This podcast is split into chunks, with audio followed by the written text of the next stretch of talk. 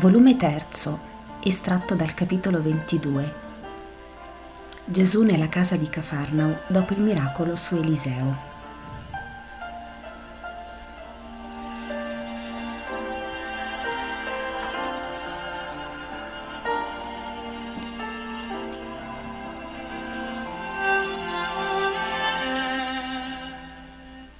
Gesù penetra in una cucina vastissima, dove le due Marie anziane, Maria Cleofe e Maria Salome, cucinano preparando la cena.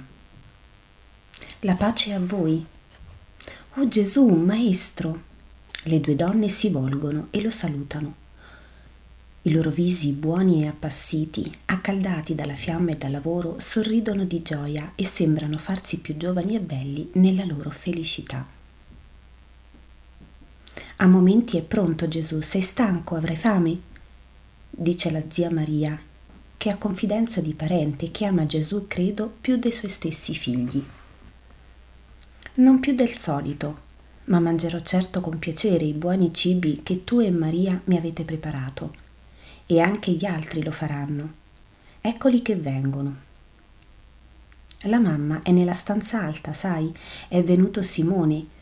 Oh, sono contenta del tutto questa sera. No, non del tutto, perché, beh, tu lo sai quando sarei contenta del tutto. Sì, lo so, risponde Gesù. E si attira vicino alla zia e la bacia in fronte e poi dice: so il tuo desiderio e la tua invidia senza peccato verso Salome, ma verrà il giorno che come lei potrai dire: tutti i miei figli sono di Gesù. Ora vado da mamma. Esce e sale la scaletta esterna, entrando sul terrazzo soprastante la casa per una buona metà, mentre l'altra metà è occupata da un vasto stanzone. Gesù si avvicina senza far rumore, sorridendo, perché sente la mamma che dice: «La mia dimora è mio figlio, e non sento dolore per essere via da Nazareth altro che quando egli è lontano. Ma se mi avvicino, oh, nulla più mi manca». E poi non temo della mia casa, ci siete voi. Oh, ma guarda là, Gesù, grida Alfeo di Sara, che avendo il volto verso la porta, vi vede per primo apparire Gesù. Sono qui, sì, la pace a tutti voi. Mamma. Bacia sua mamma sulla fronte e ne è baciato. Poi si volge agli ospiti inattesi, che sono il cugino Simone, Alfeo di Sara, il pastore Isacco e quel Giuseppe che era stato raccolto da Gesù ad Emmaus dopo il verdetto del Sinedrio. Eravamo andati a Nazareth e Alfeo ci ha detto che bisognava venire qui. Siamo venuti e Alfeo ci ha voluto accompagnare e anche Simone, spiega Isacco. Non mi è parso vero di venire, dice Alfeo. E anche io ti volevo salutare, stare un poco con te e con Maria, termina Simone. Ed io sono molto contento di stare con voi. Ho fatto bene a non rimanere oltre come volevano gli abitanti di Kedek, dove ero giunto venendo da Kergesa a Meron e girando poi per l'altra parte. Di là vieni. Sì, mi sono fatto vedere nei posti dove già ero stato e anche oltre, fino a Giscala sono andato.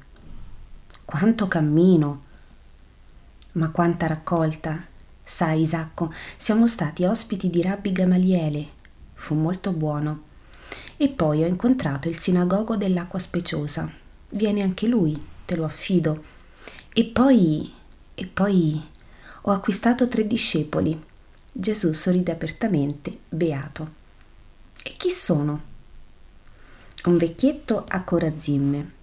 L'ho beneficato un tempo e il poveretto, che è un vero israelita senza prevenzioni, per mostrarmi il suo amore mi ha lavorato la zona come un perfetto aratore il suolo. L'altro è un bambino, cinque anni, poco più, intelligente, ardito. Anche a lui avevo parlato la prima volta che fui a Betsaida e se ne era ricordato meglio dei grandi. Il terzo è un antico lebbroso.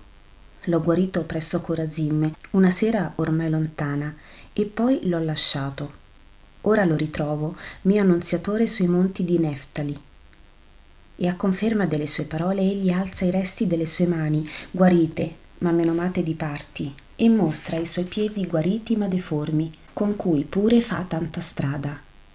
La gente capisce quanto era malato da quanto resta di lui e crede alle sue parole condite di lacrime e di riconoscenza. Mi è stato facile parlare là perché c'era chi mi aveva già fatto conoscere e portato gli altri a credere in me, e ho potuto fare molti miracoli. Tanto può uno che crede realmente. Alfeo assente senza parlare, continuamente assente col capo, mentre Simone curva la testa sotto il sottinteso rimprovero. E Isacco giubila apertamente della gioia del maestro che sta per raccontare del miracolo operato poco prima sul piccolo di Eli. Ma la cena è pronta e le donne insieme a Maria preparano la tavola nello stanzone e portano le pietanze. Restano solo gli uomini e Gesù offre, benedice e distribuisce le parti. Ma pochi bocconi sono consumati quando sale Susanna dicendo: «È venuto Eli con dei servi e molti doni, ma vorrebbe parlare con te. Vengo subito, o meglio, fallo salire». Susanna va e torna poco dopo col vecchio Eli, accompagnato da due servi che portano un grande cesto. Dietro le donne, meno Maria Santissima, occhieggiano curiose. «Dio sia con te, mio benefattore», saluta il fariseo. «E con te, Eli, entra. Che vuoi? Ancora non sta bene il nipote?» «Oh, benissimo, salta nell'orto come un capretto, ma prima ero così sbalordito, così confuso che ho mancato al mio dovere. Ti voglio mostrare la mia gratitudine e ti prego di non rifiutare l'inezia che ti offro. Un poco di cibo per te e i tuoi, sono prodotti delle mie campagne, e poi vorrei, vorrei averti domani alla mensa, per dirti ancora grazie e per farti onore fra amici. Non ricusare, maestro, comprenderei che non mi ami e che se hai guarito Eliseo è solo per amore di lui, non di me. Io ti ringrazio, ma non mi occorrevano doni. Ogni grande ed ogni dotto li accetta, è uso. Io pure, ma io accetto molto volentieri un dono solo, quello anzi io cerco. Ed è, dillo, se posso te lo darò. Il vostro cuore, il vostro pensiero, datemelo per vostro bene». «Ma io te lo consacro, Gesù benedetto, ma lo puoi dubitare. Io ho avuto, sì, ho avuto dei torti verso di te, ma ora ho compreso, ho anche saputo della morte di Doras che ti ha offeso. Perché sorridi, maestro?» «Seguivo il ricordo. Credevo avessi dell'incredulità circa il mio dire». «Oh no», risponde Gesù, «so che ti ha commosso la morte di Doras, più ancora del miracolo di questa sera, ma non temere Dio, se realmente hai compreso, e se realmente vuoi d'ora in avanti essermi amico, non temere. Vedo che sei realmente profeta. Io, è vero, temevo più, venivo più a te per paura di un castigo uguale a quello di Doras. E questa sera ho detto, ecco, il castigo è venuto, e ancora più atroce, perché non ha colpito la vecchia quercia nel suo proprio vivere, ma nel suo affetto, nella sua gioia di vivere, fulminandomi il querciolo di cui mi beavo. Dicevo, venivo più a te per paura di un castigo uguale a quello di Doras, che non per la sciagura. Avevo capito che sarebbe stato giusto come per Doras». Avevi capito che sarebbe stato giusto, ma ancora non credevi in chi è buono. «Hai ragione, ma ora non più ho capito. Ci vieni allora in casa mia domani?» «Eli, io avevo deciso partire all'aurora, ma perché tu non possa pensare che io ti disprezzo, rimando di un giorno. Domani sarò da te». «Oh, sei proprio buono, lo ricorderò sempre. Bene, addio Eli, grazie di tutto. Questa frutta è bellissima e burrose devono essere queste formagelle. Certo, ottimo il vino, ma potevi dare tutto ai poveri in mio nome. C'è anche per essi, se vuoi, in fondo, sotto a tutto. Era l'offerta per te. Questo allora lo distribuiremo domani insieme, dopo o prima del convito, a tuo piacere. La notte ti sia placida, Eli. E a te, addio». E se ne va coi servi.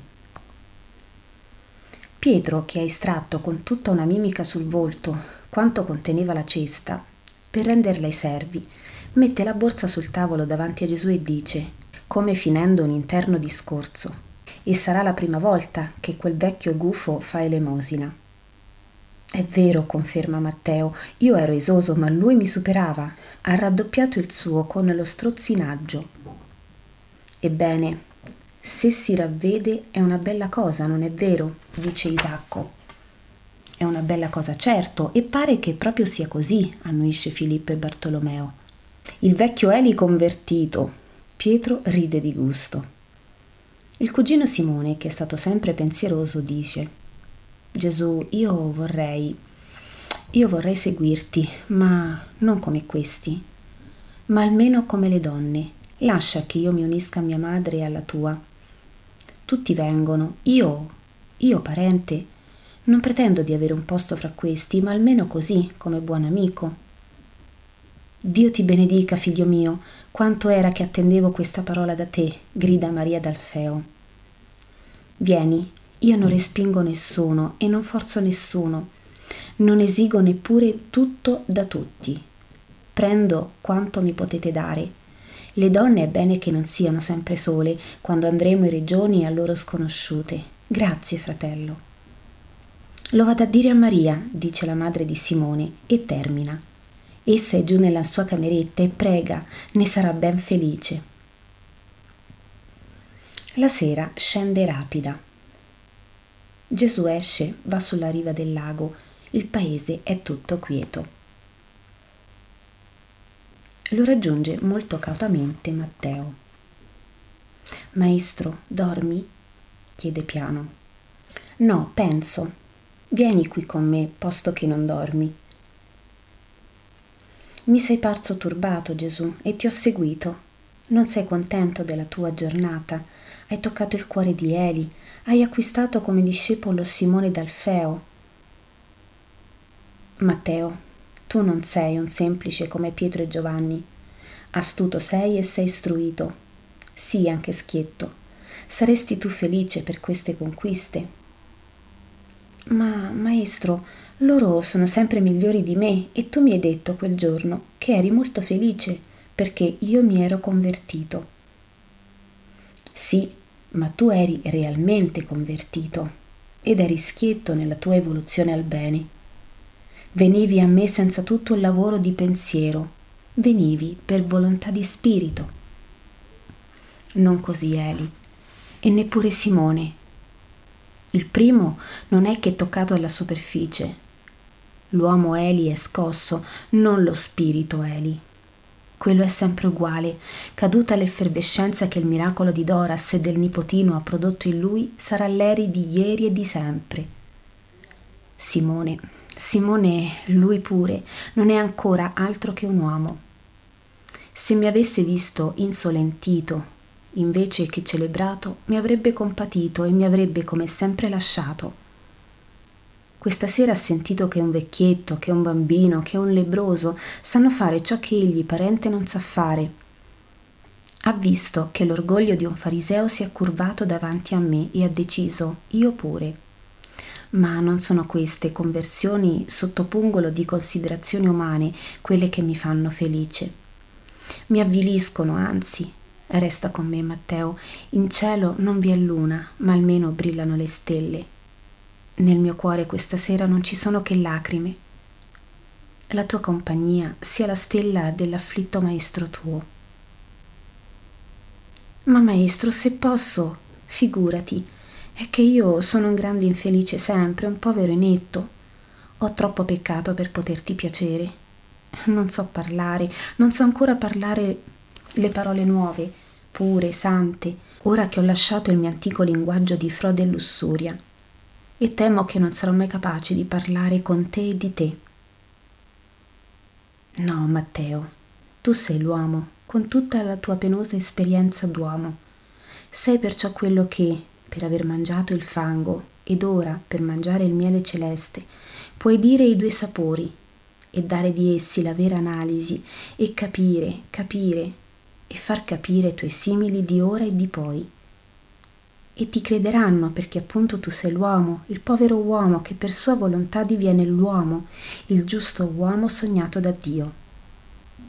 Lascia che io, l'uomo Dio, mi appoggi a te, umanità che amo fino a lasciare il cielo per te ed a morire per te. No, morire no, non dirmi che per me muori. Non per te, Matteo, ma per tutti i Mattei della terra e dei secoli. Abbracciami, Matteo, bacia il tuo Cristo, per te, per tutti. Solleva la mia stanchezza di Redentore incompreso. Io ti ho sollevato dalla tua di peccatore. Asciuga il mio pianto, perché di essere da così poco capito, Matteo, è la mia amarezza. Oh Signore, Signore, sì, sì.